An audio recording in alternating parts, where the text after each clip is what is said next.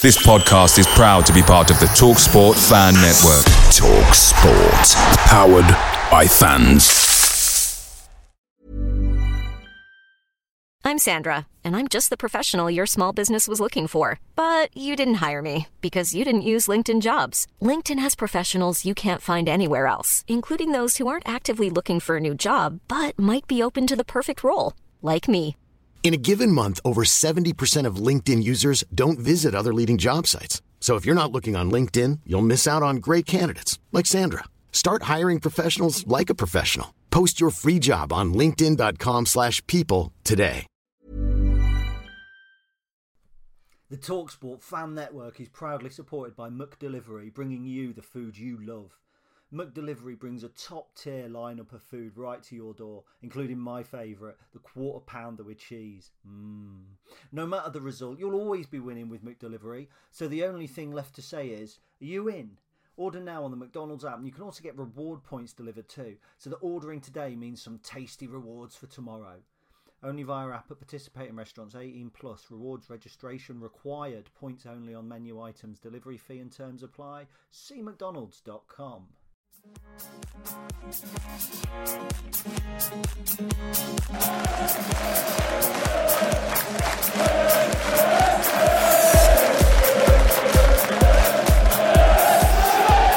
Hello, everybody, and welcome to episode 40 of the Stacey West podcast. I am your host, Ben, and with me is Gary as ever. How are you doing?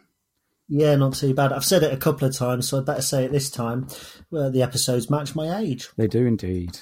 They actually do this time as well. A stopped clock is right twice a day. So, um, yeah, it's uh, it, it's been a week and a bit since the season concluded. Um, what did you do with your Saturday? Um, what did I do on my Saturday? Let me have a think. I can't remember. I think I went out with the missus. Yeah, I did. Yeah, I, I don't know quite what I did actually. It's gone. It's a blank. It's always a blank Saturday. I'm sure we Yeah. went and did something. We went and got some fish, and then we took the dog for a walk down the woods. I think might have Oh. Sunday. Who knows? Yeah, it kind, it kind of blurs into one when you've not got a, a big event to kind of break it up, doesn't it? Yeah. Oh, um, brilliant! My dog hasn't barked all day, and there he is now in the background growling. Now he knows that we've started recording. It's Cheers, probably the return of uh, it's probably the return of, of David the the rat in the garden. Now he's uh, now he's not got a job. Um, Well, yeah, he's going to spend more time bumming around and looking for scraps. Yeah. Um, so uh, we'll obviously start off with what is the kind of big news that's broken today, um, and that's the kind of heavy rumor that West Brom are looking at Danny um, as their new manager. So. Um, I've only seen this over the past sort of half an hour or so, so I'll leave. I'll sort of hand over to you. I know you've got a, a piece on the on the blog about it fairly quickly, and I think it's a fa- you know very accurate piece, and it's the same thing we've said about players. Um, that if bigger clubs weren't looking at our players, we'd probably be, we'd probably be a bit annoyed that they weren't because they're there to you know they're good players, they're there to to move on in their career, and I think it's the same situation here with the management. So um, yeah, if you want to kind of take the lead on this one. Yeah, I put I put inverted commas around the word news. So I, I think that the BBC have, have reported it, and I'll use inverted commas again, um, because it's not like West Brom have put anything out. It's not like they've made a move for Danny Cowley. They've basically said that there is a list of names and Danny's on it. Quite how the BBC have seen that list of names, who knows?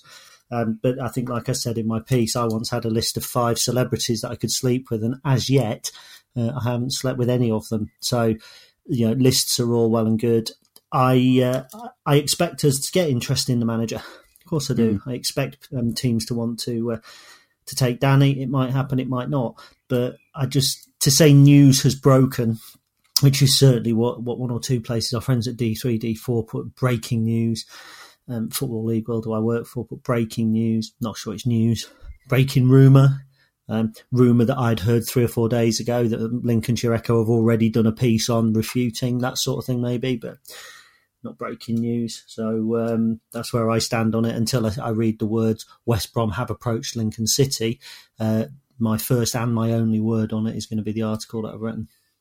Yeah, I I would agree. It's it's one of those where it's like I said, you know, we, we said it about about the players. If they're not getting bids from or getting scouts to look at from from other clubs, then we're doing something wrong. You know, they're they're they are easily, well, like you said in, in the piece, you know, they're, probably the, one of the hottest commodities in um, in the game at the moment in in the UK, and that's not that's not me just saying that because I'm a Lincoln City fan because you know they're our managers, but they are two young, talented managers that have already won. Well, like you said, we're all aware they've won three trophies in three seasons. Um, that's a rarity. So it's uh, I, I, don't think it'll happen. Um, I, am not going to lie. It's it's the one that's got me a little bit worried, if I'm honest. And I know it's probably going to be one that a lot of people will go, "Oh, they won't go there." But deep down, I think there's probably something that's that's going. Eh, they, they, might do, but no, it's bollocks. They're yeah, not. They're not going to. Sorry, they're not going to move here. They're not going to um, move up to Lincoln, move their families up to Lincoln, move the mum and dad up to Lincoln, and then take a job that's two and a half hours away, a five hour round trip on a daily stroke, three or four daily basis. Not going to happen. If it was Leeds, if it was Sheffield Wednesday, if it was Sheffield United, if it was Nottingham Forest, if they were an hour drive, possibly so. But these are two guys that like to sit at their desk until 9, 10, 11 at night watching videos, but they do have a young family as well. I, I'll, I may end up with egg on my face, but they're not going to West Brom, in my opinion. Not a chance. Yeah, I, I Chris Hughton. wholeheartedly agree. Yeah, Chris Chris Hughton's a good shout. I'm, I'm obviously straying away from, from the topic of, of the imps. It's I was genuinely shocked when uh, when Brighton got rid of Chris Hughton. He was uh, a manager that kept them in the Premier League despite a lot of people writing them off. And wow, yeah, it's um, lost lost half the games though, didn't they? Won what three since Christmas? Mm. Mm, playing, de- yeah. playing devil's advocate, and I know my friend Pete will be laughing right now, but I don't follow the Premier League, so I asked him what he thought of it because genuinely, I don't follow the Premier League. I didn't know Liverpool were going to lose the title with ninety-seven points or whatever. Hilarious that they did. Um, so yeah, and like like like Pete was telling me, Brighton have um, have won three or four games, and if it wasn't for three shitter teams being in the Premier League, they would be relegated. When you look at the teams that are being promoted, Norwich very strong, organised, um, popular German coach, Sheffield United strong, organised, and possibly either Derby or Villa. All of those teams will be competitive. Brighton are going to be struggling to stay up next season. Certainly under Hughton, they needed a change. He's championship manager. I, I loved that game as a kid. Um, yeah, I, I, that's fair. I'd, I'd, not really looked at it like that. I just sort of took it more or less at face value. Of yeah, he's kept them in the Premier League, and it's it's a, a disappointing thing to see a manager go when he's managed to do that. But yeah, he's sixty. Did you know that he's sixty years old? Are you kidding? No. Jesus, if I look like that when I'm sixty, I'm going to either have good genes or a good doctor, or a good fake tan, Ben, possibly. Yeah. no, I'm not Phil Brown. Come on. Um, so uh, yeah, so what, we're going to do um, today is, is essentially just uh, a bit of a kind of half hour long season wrap up um, over well over what's been quite possibly the uh, the most impressive season that a lot of people will have seen at Sincil Bank um, in a very long time. Um, would you go so far as to say this is probably the best season that you've had supporting the Imps? Yes and no. Yes, because we've won League Two, um, because it's Football League Silverware versus 1976. In that in that kind of bracket, obviously it's the most successful because it's elevated as to the highest level, and it's it's the best success we've had with me as a as, well. I've been a fan. Um, in terms of the way I felt about it, um, I'm not sure. I, I think that coming out of the National League in 2017 was a was a as big achievement and probably felt better because this season we were stepping into the unknown. This season we were certainly favourites very early on. We'd, we'd spent not big, but we'd spent well. Whereas the National League, we were coming from that background of being on our arse taking loan players from Southport and Telford and, and finishing in mid table. So there was an element of um, relief as well as joy when we came out of the National League, and that element of relief wasn't there this year. This year there was an element of expectation and joy. Um, and I know Danny said that we shouldn't expect anything, and the players worked hard and achieved what they achieved. Uh, and it, and it's commendable and it's a fantastic season. I'm not taking away from it, but I just I, I think that the 2016-17 season probably in my mind stands out more. Yeah, I, I can't I can't argue with that. Personally, I think it's um, looking at it purely from the, the point of view of the club's obviously been starved of, of success for, for such a long time, and there was, I, I don't think there was anybody maybe saying, "Oh, well, let's see," you know, they're one season wonder or or whatever. But maybe it was a case of did did they feel, you know, did Danny and Nicky feel that they had something to prove this season? And and I think if they did, then they've certainly they've certainly done it and they've certainly proved it. So for me, I think it's it's the best season that I've I've ever seen. Um, what a great conversation to have, though, isn't it? When we're trying to compare how good different seasons have been because we've won a league, and neither of us are that bothered about the one where we finished in the playoffs and won at Wembley, which, take the two seasons out we're discussing, would probably be the most successful season I'd seen as a fan, bar 1988. Uh, and obviously, you probably weren't born, and if you were, you were probably still crapping in a nappy. But um, mm. you know, I remember it vaguely, and again, there was that different element of bouncing back uh, seasons. Mm. It, football's an odd thing because the season's always the same. It's 46 games or whatever with a sprinkling of cup ties. You play against teams of varying abilities, and yet every single one tends to mean something different. Mm. It tends to bring something different, and and that's why it's hard to compare. You couldn't compare this. Like if I'd been, if I was 60 and you'd asked me to compare it to 1976, you couldn't do that because again, it's different time, different era, um, coming from a different background. I mean, in '76, let's not forget we only missed out on promotion the year before on on goal average, which is mm. a ridiculous thing to do. Um, and some people might say, "Well, we were expected to do well in '76." It's all perception. So there's certainly look. I'm not. I'm not knocking either of any of the seasons. It's been phenomenal three years. I, I genuinely can't see that the level of success we've had over the last three years will ever be repeated at Lincoln City. Yeah, it's um, we, we've said it before. We'll say it again. You know, three se- three seasons, three three. Uh, we've said it before, and I can't say it again because I'm tripping over my bloody words. Three seasons and three trophies is just uh, like you, you, can't get that anywhere else. You know, you, you, can't unless you're Man City or unless you're throwing billions around and you're getting it at the top level. It's very rare to see it in in sort of lower la- uh, lower league levels, and it's uh, it's just been remarkable to watch. Um, Even if I was cheating playing Championship Manager in my bedroom at 15, I wouldn't dare have had Lincoln win three trophies in three seasons in case my mm. friends came round because they'd call it out. yeah, it's fair. Like it's it's just it, it, has been one of those dream Championship Manager games, hasn't it, over the past few uh, past few years? And well, we all know how that ends. European champions. Yeah, because everybody always takes Lincoln or Woking or whatever to win the European Cup with a mate, completed it, mate. So mm. watch out, League Two, League One, even. Well, League Two yeah. would better watch out, I suppose, as well, because it's going to be tough next year. But we're not here to talk about that. Yeah, I mean, we'll touch on it at the very end, but it's uh, yeah, it's a league I'm very glad we're out of. Looking at it in the mm. in the rearview mirror. So, um, let's talk about uh, our favourite moments of the season. So we've got a list of kind of um, games and, and goals and, and moments, all for all for different um, areas of the season. So let's let's start off with um, with the biggest surprise. So we've uh, we've got the, the, the most surprising moment, I think it is. So so if you want to go first with this one, you surprised me there because that's fifth on my list. So oh. the biggest surprise is you going off script. Actually, no, that's not a big surprise at all, is it? Um, yeah, I'll cover it. Just uh, there's, there's, I think there's six categories, and, and you know, if you are listening in, please do feel free at the end to tweet as your six. We'll mention all the categories at the end, so you don't need to write them down as you go. Or if you're Dean Wagstaff out running around the country, you don't need to scratch it in your arm. Um, my most surprising moment of the season uh, isn't a game; it's a signing, and it's the capture of Jason Shackell. Um, why it surprised me at the time is because, and hand on heart, I'd never actually heard of him um, when he signed for us. Didn't follow football outside of Lincoln for many years. wasn't writing about it. You know, I was too busy selling kitchens to bother who was going up out of the championship. And I remember I, I, I whole hands I went on Google, Wikipedia, all that sort of stuff, and I just remember thinking, how the hell have we signed this guy?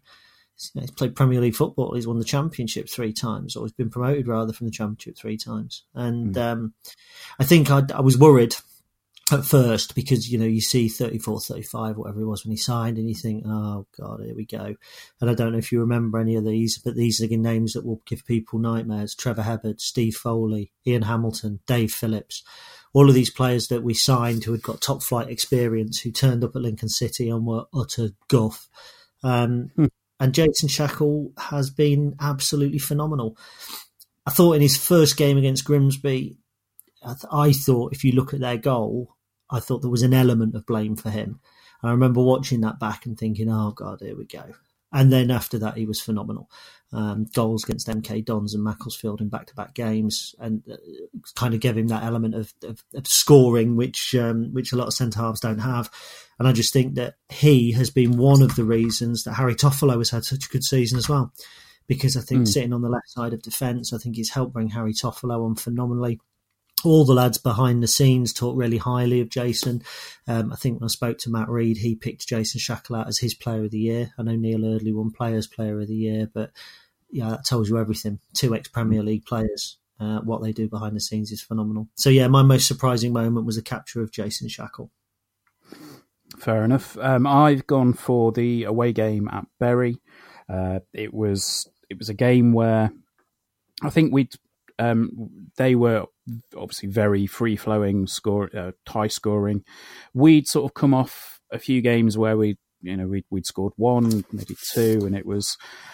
Uh, it, it, had been a while since we'd um, scored three. I think the last game before that was Newport at home, and I, I didn't go. I, I, had to. I was sort of resigned to watching it on the telly, and it it looked like a, a really good advert for League Two. And I know we said that. Um, I think we said that at the time, and it was almost a bit cliched in a way. But the the the pace at which the game was played and the the sheer sort of energy that was on display, for me, that was that was a, a real surprise to see the level of football from you know on, on the TV from League Two, and it was it was a great game. The biggest surprise from that was though the fact that we'd obviously had a very strong defensive record. Bury had obviously had a strong scoring record, and we managed to.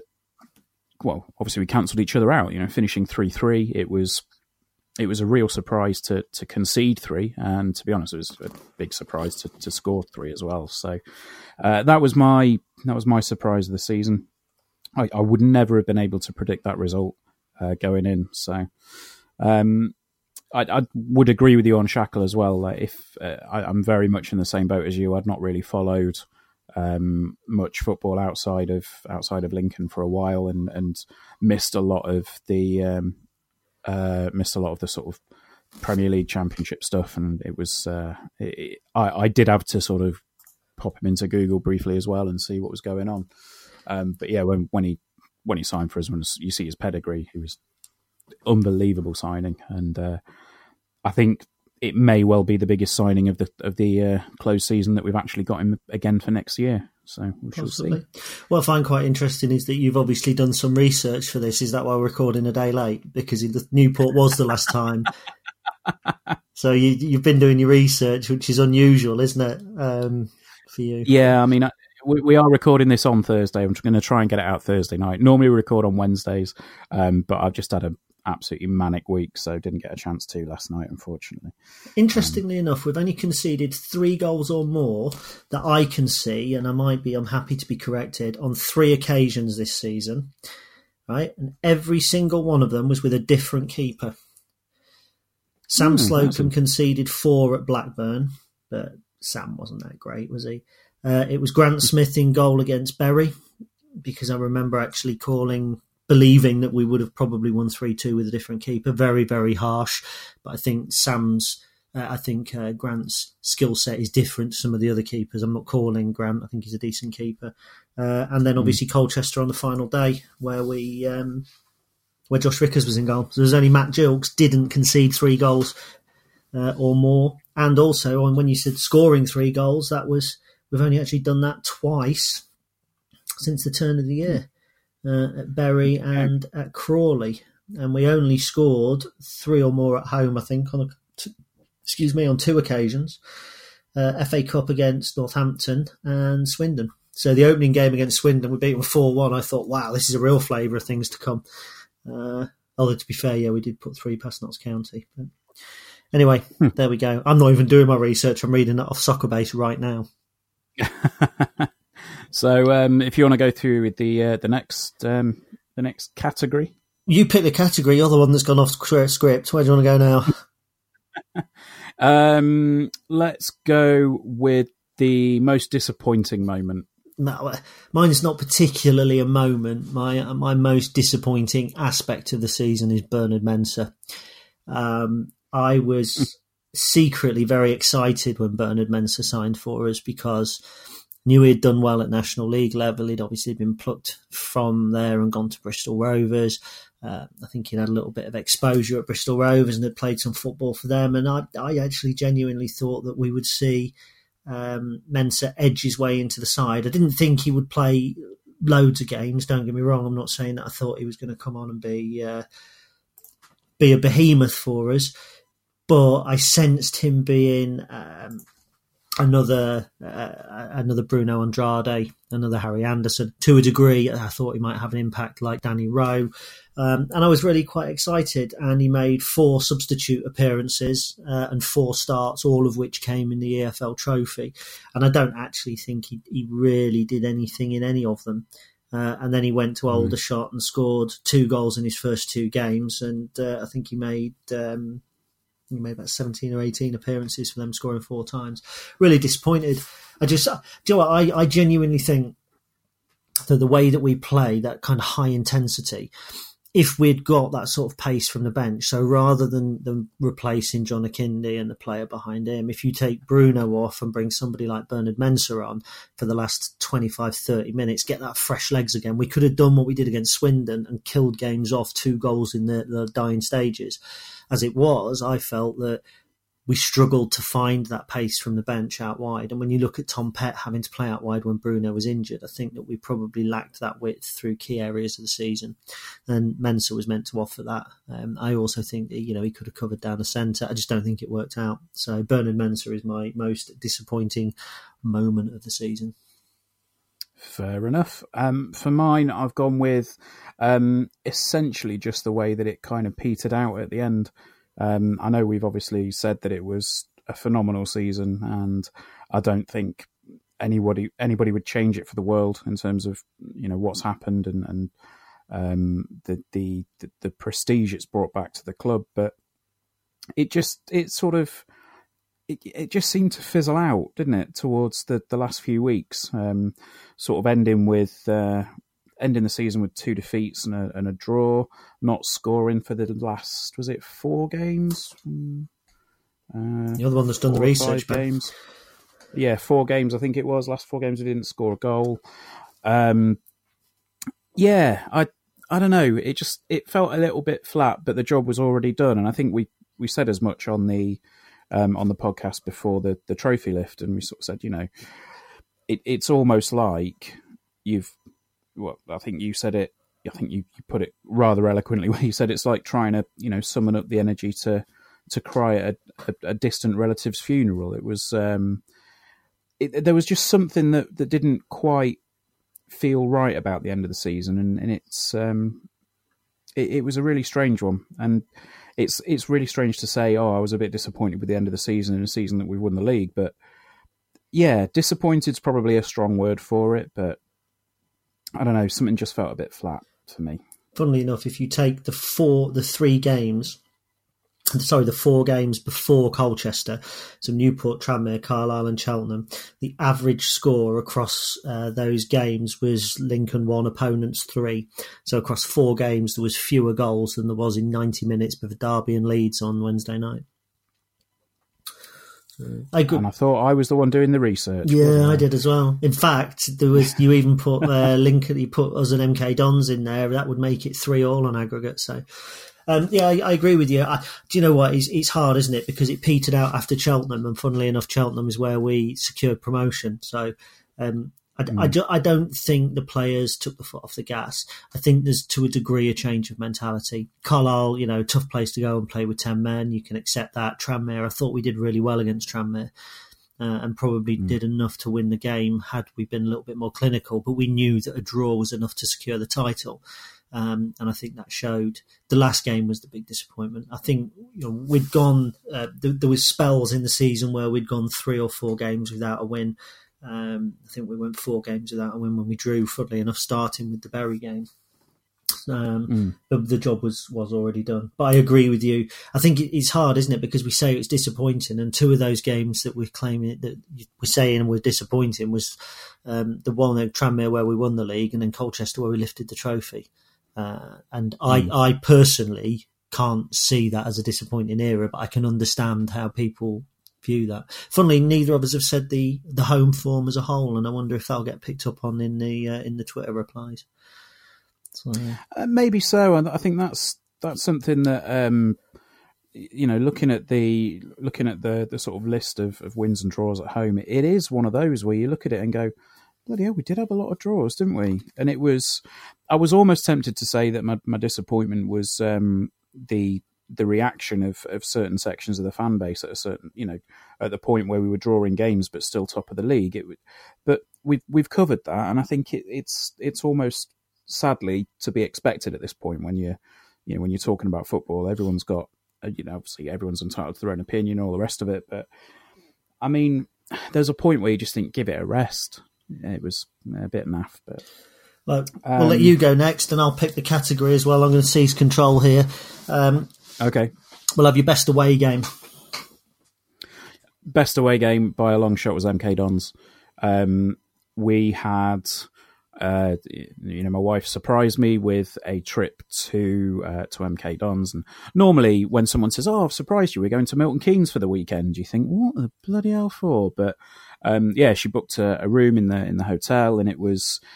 It, you know, with apologies to Mr. Pearson, it was the most corporate of corporate weekends. It was, um, you know, we, we had a, a, few beers on the Friday night when we got there. We we got up. I went had a nice little walk down to the pub and had a few drinks in the pub, came back, had a few more drinks at the ground, and then watched the game. Phenomenal game. I think we we deserved the, the we deserved the win there, and it was it, it was just a perfect perfect away day in my opinion. Um, and then at the end of it, we we sat down, had a few more drinks, and had a, a steak with Marco Pierre White's restaurant. So, um, yeah, I I absolutely loved my weekend at, at, MK Dons, and I thought it was a fantastic, uh, a fantastic game in the middle of it. Um, and that's my choice for, for my best away game. Well, we and yourself, yeah. Well, we showed some endeavour in trying to make sure that we didn't have the same away game. I think because I, I might have been yeah. tempted to pick MK Dons myself as well. Um, but I'm I'm not going for that. I'm actually going for Port Vale because it's really hard to say anything other than a game that you won six two away from home. It was an anomaly. We, as we alluded to, we didn't score a lot of goals. You know, a lot of our wins were by the single goal and with hard work grinding them out. Um, but we were we didn't actually play that well that day. I didn't think it sounds silly. We didn't blow them away, um, but they were terrible at the back. Uh, we created a lot of space. I've no doubt if Danny were listening to this, he'd tell me that all five of the set piece goals were from our hard work and not them being being awful. Um, on a personal note, we called into Uttoxeter on the way there. We stopped at a pub and uh, Andy's fun bus. He's getting a couple of mentions in he again tonight. He's going to think he's a celebrity like my old man. Um, but we, their fun bus was there. And it was just, you know, it was a wonderful atmosphere. Um, and it, it, it, was just a great day. It was a great away day. It was early in the season, and I think in the scheme of things, we probably don't look back that far because there was there were more mm. pivotal games. There were games that meant more. Um, but that day, you know, the rest of the country just looked bloody hell. Lincoln have won six two away. We knew the truth that it was, you know, probably mm. a closer game than it looked. Should have been six one to be honest, if that fat clown Huxtable hadn't given dodgy penalty away. But there we go. Um, but yeah, so that's my best away day, Port Vale. Uh, and I'll pick the cool. next one and then you can finish. So we will have the key moment of the season for you. Um, the key moment for me, it's it's got to be uh, Bruno's goal at MK. Um, I know I've just said it was my favourite away day, you only went to one game. Oh come on! oh, that's a lie. Um, I should say, by the way, Gary is very clearly on one tonight. Um, um, yeah, um, but yeah, I think that the uh, Bruno's goal at MK it, it, summed a lot up. To be honest, um, there was there was so much that um, you know we were obviously still fighting for the title, and I think a lot of people were saying, you know, if, if we win this game, today, then we'll go on and win the league. And a lot of people, I think myself included, were a bit apprehensive about it. I think you said before the before the um, before we went down there, you said, "Oh, we're not going to win. We won't win it. We'll probably get a draw, but we won't win." Um, but coming away from that after Matt Gilks has just made one of the saves of the season um, to to sort of get it down quickly. John takes it on his chest. I'm going to say his chest because the referee didn't blow, so it's still on his chest. It may have been a handball. um, threads Bruno through, and he just slots it in from the edge of the box. It, it was perfect. Like it really was. Um, either I think it was going to be either that or Eardley's free kick against Cambridge because that that turned that game. Um, so uh, that that really turned that game on its head. So yourself, what what about yours? Mine's a whole game. Um, in it's Yeovil at home uh, on a Friday night in March. Now it might not seem an obvious one. It was just you know a, a home win in the middle of a a relatively long run, uh, unbeaten run. I think we haven't been beaten since obviously Boxing Day, but it was a game in hand. Mm-hmm. It was one that if we won, it opened up a gap between us and the pack below us. Uh, we hadn't won at home for uh, a while. I think the only one we'd won at home that year, uh, up until then, that in the year had been Grimsby. Um, don't actually know if we won one since at home as well. I think it was our last home win of the season. Thinking about it, um, mm. But it, it, it, there was a tense atmosphere. I felt that having drawn against Stevenage, having drawn against Northampton, having drawn away at Notts County, there was this feeling that we were dropping too many points at home and that we might get caught. And okay, we'd we'd won away, I think, at at, uh, at Morecambe and Forest Green in between. But winning at Forest Green, we had to go and make something of that. That it was it was a crucial moment. And when Mark O'Hara raised and nodded in for me, it just it was just one of those moments where you, you clench your fists and went, yes, we're back on it. We're back on it. I know our home form wasn't good enough. Um, four days later, we beat, actually, it wasn't our last home win because four days later, we beat Oldham at home as well. So, um, but it, it, I could probably say that whole weekend, but I'll, I'll stick with just the Yeovil game because those wins, those back to back wins where we, it was a game in hand and we, we just, for me, that was the moment where you could say, actually, we, we are still in this. We're not falling away because Bury had been creeping up on us as well. And I think that was the weekend where Bury started to have their stumble and we we were relentless. We had our stumble once everything was said and done, which is absolutely fine. Do you know what I mean? It's, it's like if you're running a marathon, you want to fall over when you've got past the tape, not as you're approaching it or not when you first start running. And that's what we did. And for me, that that was the moment where we, we signaled the fact that we might be stumbling, but we ain't going to end up on our arse until we're over the line. Yeah, uh, it was. Um, it was a yeah, it was a really really great um, great whole weekend that, and the fact that uh, we had uh, the fact that we saw one of Paul Scholes' very few managerial uh, outings.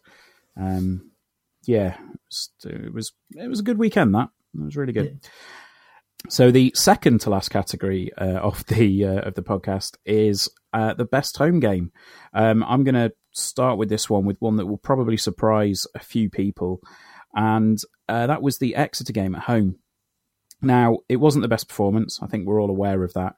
It kind of came in the uh, in the little run of of draws that we were getting, and um, I think that was one where we hadn't, like you say, we hadn't lost since Boxing Day, and everyone was a bit twitchy, thinking, "Oh God, here we go." You know, we we conceded. Uh, must have been, I think it was about twenty minutes in. We didn't really, we, we didn't play that well, and Exeter played fairly, you know, fairly well, and, and I think would have we wouldn't have begrudged them the win.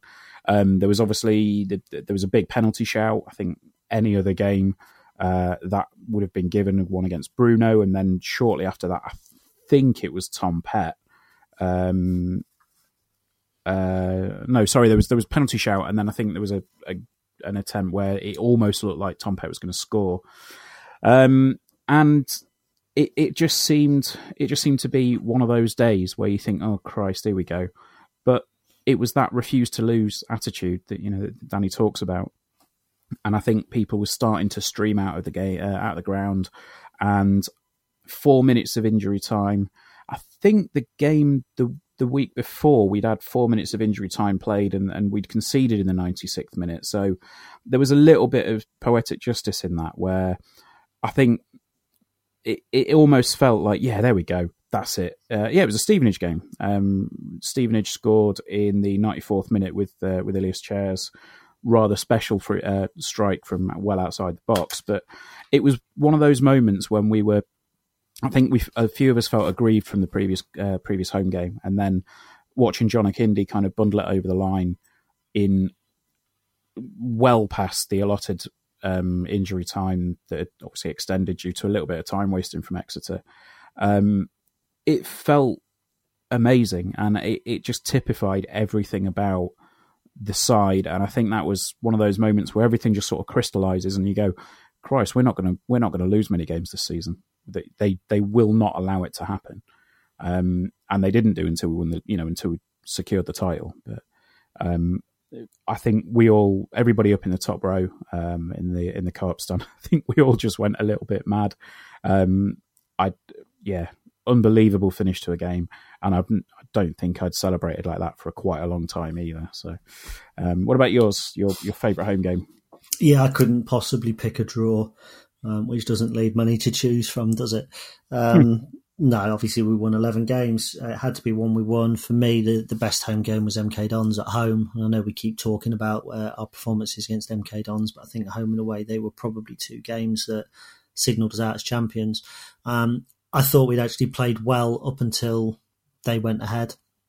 Uh, it was an mm-hmm. engrossing game and then the, the, Lancaster flew over, and then everyone started. The, the whole crowd lifted, and it was just it was a spine tingling moment. And obviously, Shays scored a goal which, over the course of the season, doesn't actually get rated as one of the best goals of the season because he scored a lot better afterwards. But it was a really powerful, controlled volley or half volley into the back of the net. You know, in the dying seconds, we're there celebrating a, a draw because that'd be a good point you know, we dropped points at home we shouldn't have dropped. But against MK Dons in the form that they were in at that point, you thought maybe that you know a draw was decent, and then up pops Shackell and and steals the game. And it's that last minute joy again, I think, and that's probably what what what the theme that runs through both our picks. Mm. Um, but it was the Lancaster, and it was the fact everything felt like a, a carnival atmosphere that day. Um, and it was another moment where you, you, knew that we were going to be up there and we were going to be in contention. Uh, it came right right at the end of September, if I remember correctly. And I think we'd been on a we'd beaten Macclesfield, we beat MK Dons, we beat Cheltenham, and and then we went lost to Tranmere. But it, it, it was a, it was a really key moment. But if, if anything, it has to be the Lancaster coming over. Mm. I think because it's so um, so typical. It's something uh, that Lincolnshire is quite famous for, and you know we do the Lancaster uh, uh, celebration or the Bomber celebration, and uh, the number of numpties on banter that used to say, "Can't we arrange a flying past?" And everyone used to go, "No, stop being a numpty," and then it does it, and all the numpties on Facebook were right, and all of the people that think they're too cool for school like me were wrong. So, um, yeah, hmm. fantastic. That was that was a great uh, a great home game. See, we, we did say that we kind of endeavoured to to make sure we didn't have the same one. I'd like to say that I didn't pick it because I knew that was yours, but honestly, I, it, it, was just one of those moments where I kind of went, "Oh yeah, I forgot about that."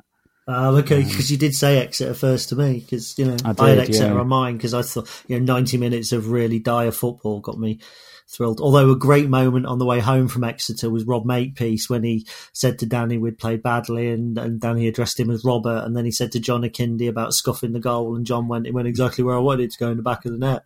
And uh, I had a chuckle with Rob last time I was on the radio about that because he, he doesn't shy away sometimes from asking the questions. I think Rob would be brilliant on this sort of media where you can bounce off each other and be cutting because he's you know he, he holds himself back on the radio, but um, yeah, he's very good.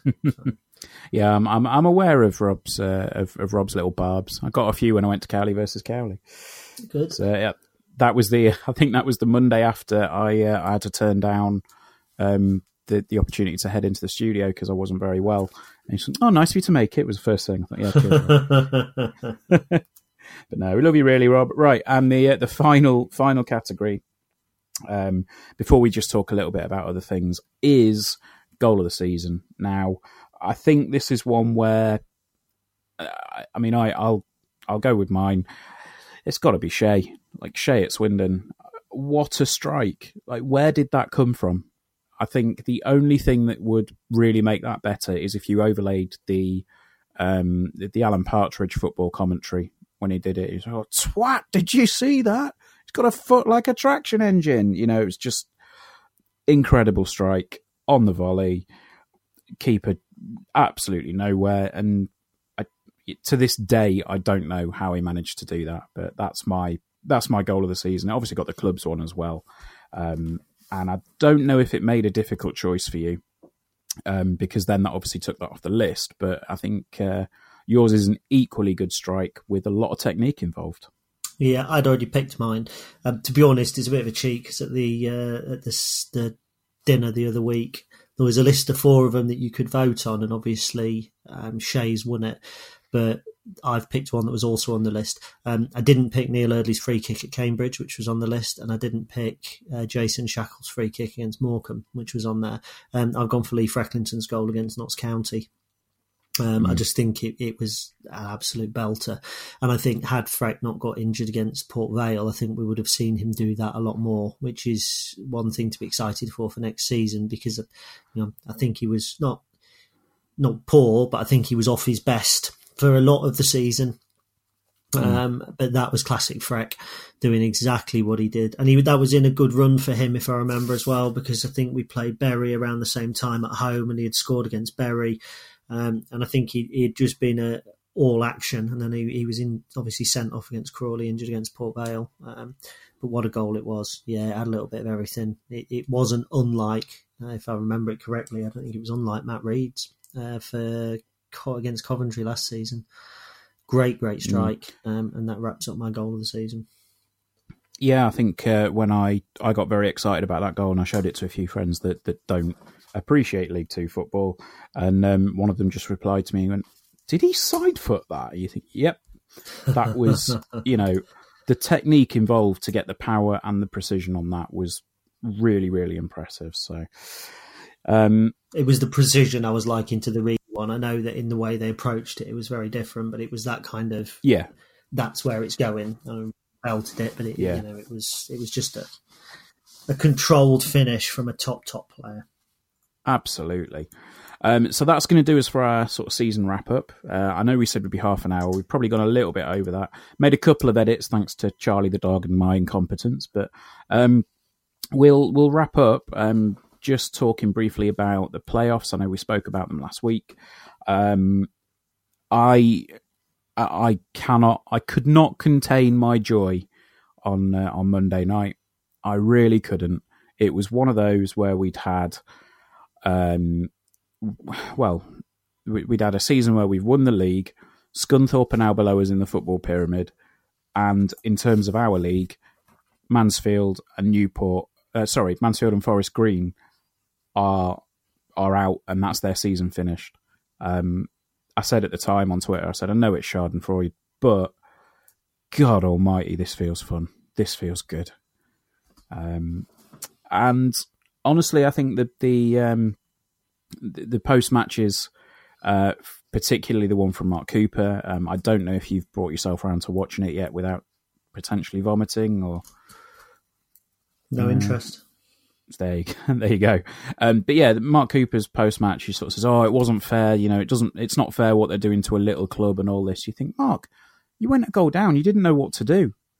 Uh, that's it. That's that's it. You know, once you once you were losing the game, you you had no tactical noose about uh, noose nouse whatever it is. You had no tactical awareness whatsoever, and you know you lost. But um, and then it was obviously uh, the, the, news the following day that Mr. Flitcroft had gone. Oh well, so sad. He's back in Gary's garden. I've got, I've not got a lot to say about it. They're League Two managers. We're League One. Um, I might have commented on it before we went up, but there's no point now. You know. Mansfield are falling apart again. Cooper's just going to be sucking on lemons, and and it's going to be a tough division. They've got good managers dropping down there, and when I say good managers, I don't mean to join them as good managers because they're not. Because if they were, uh, both teams should have been much better. Forest Green had a very good set of players. You've got one million pound striker and Christian Doidge. You've got Reece Brown, who, in my opinion, is is as good as, if not better than Bruno. If they'd got a plan B, then they would have they would have gone up but you know he's playing it out from the back against us. We shut it down, created a few chances, and he kept doing it. Mental. That's for Flitcroft, or I, I prefer to pronounce that not the F and L at the beginning, but an S and an H. Um, but as for Flitcroft, right, Tyler Walker, George Grant, Neil Bishop, uh, Gethin Jones, I really liked. Tom, is it Tomlinson? William Tomlinson, I think. I liked a lot of their players. If I'm entirely honest, I like the man. I like the mm. Mansfield players. I think they had some really good ones. Mal Benning, Krystian Pearce, great, great players. How they didn't get automatic promotion, I'll never know. So, mm. two bad managers. And next year, you've got Gary Bowyer, who's been promoted from that division before. Darrell Clarke, who did really well at Bristol Rovers. Um, you've got Paul Hurst at Scunthorpe will do really well. I think Crewe are going to have a good season. David Artell's building something there. Steven Pressley's got Carlisle playing very well. Whichever of Tranmere or Newport stay down will fancy being in the top uh, the top half as well. Um, I think Colchester. Do you know what I mean? Mm. You've got Salford, you've got Leyton Orient. All it's going to be a tough, tough division. Yeah. Here's my bold prediction: if Mansfield are in the top seven next year, I'll be shocked. Absolutely shocked. Wow. There we go. I think that's all going to depend on how much money is is thrown at them, and you know whether the uh, whether the new manager can make the step up from the youth team. But this isn't a uh, this isn't a generic League Two podcast. It's uh, it's one for Lincoln City. It's one for the Stacey West blog. So it seems only fitting that you conclude this week's podcast with the exciting news that you've got. I'm done what? With with the exciting news, Gary. Oh God, yeah, yeah. The exciting news: I'm going to the cup final. You bastard. no, not that exciting news. No, yeah. Um, obviously, I have put my book out to pre-order. Uh, it's my tale of my days as a mascot and touching on a few different topics within. Um, got a full book launch planned. Uh, I'd just like to say that the launch is sponsored by Lincoln City. Um, I won't go into any further details because they don't want me to, but it's in conjunction with Lincoln City. Let's say that much. They've been very good to me um, throughout the latter stages of writing the book, and as you will actually read, uh, probably during some of the earlier stages, while I was putting a lot more time and effort into being nice to them uh, as poacher, it wasn't always reciprocated. So. Um, yeah, it's available now. You go to staceywest.net, you'll be able to find it there under the shop icon. Uh, anyone who buys in between now and next Friday will be entered into a draw to come to the book launch. I'm still hoping to have some special guests, although one or two have already said that they're going to be on holiday at the time because I've picked it at such short notice. Um, but yeah, it should be good. It should be really good. I've got the proof copies. It does actually look good, and I'm not usually that arrogant about my writing. Um, I tend to think that I'm quite overrated, uh, if I'm honest, as a writer. Um, but this book is actually pretty good. I'm quite happy with it, and I'm not usually happy with anything that I create. Uh, so it's why I haven't had kids because I just look at it and go, you know, you're not actually that good, are you? Um, shitting your nappy and gurgle all day. Uh, but this I'm quite happy with. So um, yeah, please do buy it. It's uh, it's going to be a really good read. Cunningly out in time for Father's Day as well. Um, week before is it, uh, is the book launch, so it will be posted out on the Saturday or Monday. Uh, so it's um, cynical marketing as ever. Uh, but yeah, please do. There it is. StaceyWest.net. Go to the shop, or there's a pinned post on there that will say something like "Suited and Booted" is out, and uh, that's the title. Suited and booted because it's got two meanings. Obviously, suited and booted as in dressed up in the mascot suit, or suited as in the mascot suit, and booted as in some of the other themes around mental health that run through the book. So, um, another of Pete Summers' uh, inputs into our podcast tonight. We ought to get him on, really. It seems that I'm basically just saying the things he says. So there we go. yeah, uh, it's. Uh, I'm really looking forward to, to giving it a read, mate. It's uh, from some of the stories that you told me. It's it's something that I'm gonna. I think I'm probably gonna enjoy quite a lot. So, yeah, I hope it uh, it all goes well and everyone uh, everyone listening buys a copy because it's well deserved. Um, I do have to. I, I, did have to chuckle at some of the uh, some of the stuff you told me offside. So, yeah, I'm, I'm looking forward to, to going through that one. Right. So um, that's going to do episode 40. Uh, we are going to take uh, a little bit of a break. We're not going to have an episode next week, uh, but we will be back the following week. Um, depending on what happens, if there's any news, if there's any kind of breaking stories, we'll we'll cover those obviously. But um, on the whole, I think this, the closed season it's a bit sparse to do a weekly podcast about something that's not really happening weekly anymore. So um, we said we'd try and do one every two weeks. Obviously, if it's very sparse, then we'll we'll come up with some ideas for some specials. But um, well, we've got yeah, we, will obviously we've got one planned, haven't we? We're going to the Battle of Britain Memorial, um, very kindly arranged yes. by Dean Wagstaff, um, and hopefully mm-hmm. there'll be a couple of players there. So we're, we're going to have that in. The date escapes me. Uh, end of June, I think end is. of June. It's one of the ones I haven't written on the calendar. Uh, so we'll have that. We'll probably do a bit of a pod from the book launch off the top of Mm-hmm. my head. Um, you're not invited to this, unfortunately, but on July the 3rd, uh, I shall be down at the ground.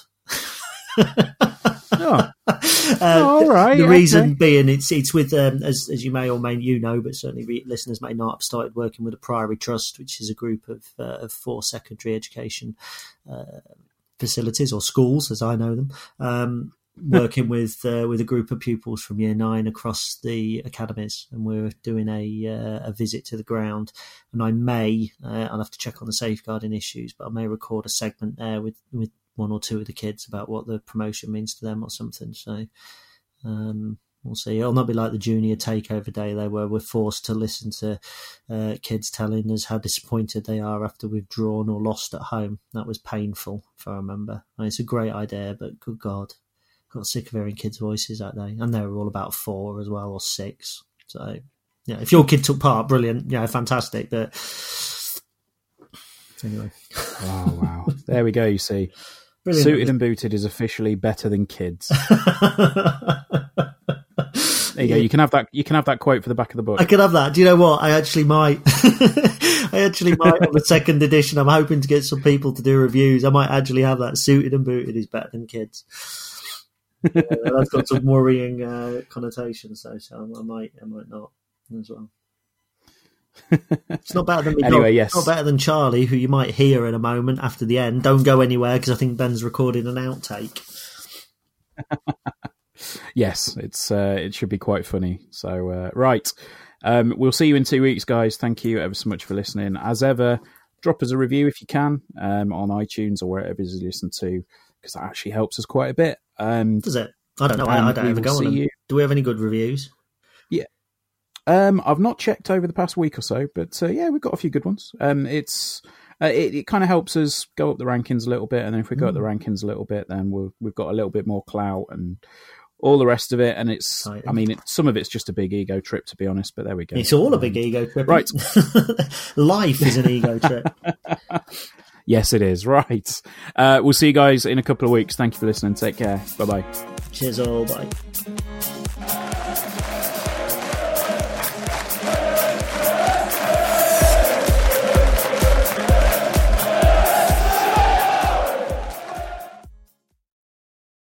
I'm just going to go and fetch that little shithead in. Just hold on one second. Charlie, that's enough. I'm trying to record a fucking podcast, bell. Come on. In you come. Charlie. Come on. In you come. Don't care. Why is it as soon as I start recording, you're a dick? You know, have half a treat. of that? Good boy.